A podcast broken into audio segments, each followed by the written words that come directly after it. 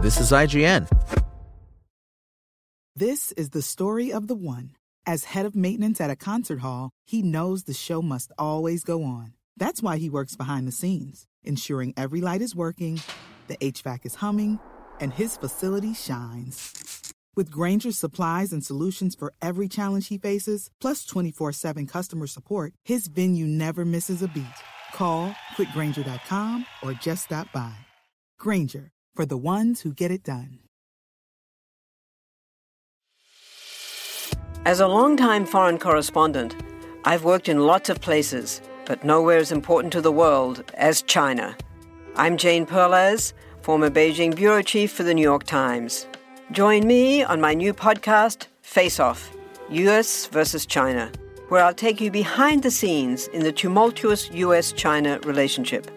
Find Face Off wherever you get your podcasts.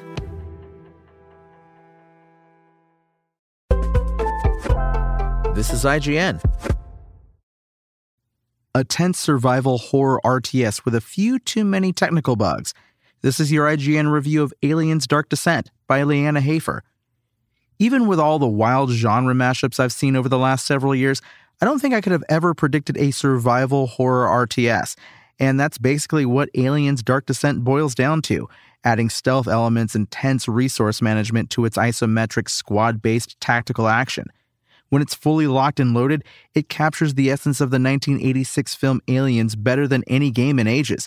But slimy, fun-bursting technical issues show their creepy heads too often for Dark Descent to be a smooth ride. Blending up a bit of XCOM, a bit of Darkest Dungeon, and a bit of Shadow Tactics Blades of the Shogun, I can't deny that Dark Descent is a very unique game with lots of interesting ideas.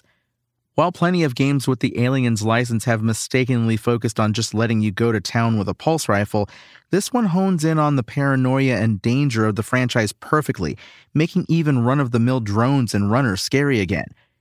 It is entirely possible to go in guns blazing and probably rack up a bunch of easy kills, but every time a xenomorph spots you, it alerts the hive and starts a clock ticking that will cause them to become more numerous and aggressive, which makes the whole rest of the mission harder. The optimal way to play is usually not to get spotted at all, but the consequences for waking up our shiny-headed friends are much more dire if you're already at a high level of hive awareness, with more powerful boss aliens and greater numbers of drones being summoned. This led to some really heart-pounding fighting retreats through cramped corridors, or hiding in supply rooms just hoping the patrolling xeno wouldn't decide to check in here. Even a firefight with no lacerations or acid burns takes its toll. Simply encountering aliens, being hunted during a hive activation phase, or even seeing a lot of blips on the motion tracker all cause stress. This can stack up to 3 randomized debuffs on your Marines as they all go, "Game over, man! Game over!" and set everyone else even more on edge, miss crucial shots, or become disobedient. So, the more horror you've put them through, the less effective they're going to be in a fight. The way this combines with the hive awareness system to create a natural progression from those first few teasing engagements with a single drone to feeling like all hell is broken loose and one wrong move can mean a total squad wipe is nothing short of brilliant. It humanizes all your little soldiers while making you think really carefully about how to manage your physical and psychological resources.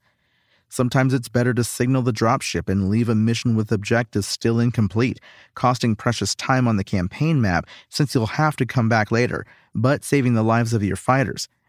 And it means every mission feels like a good alien movie, complete with a slow build-up to a shrieking, gunfire-punctuated crescendo.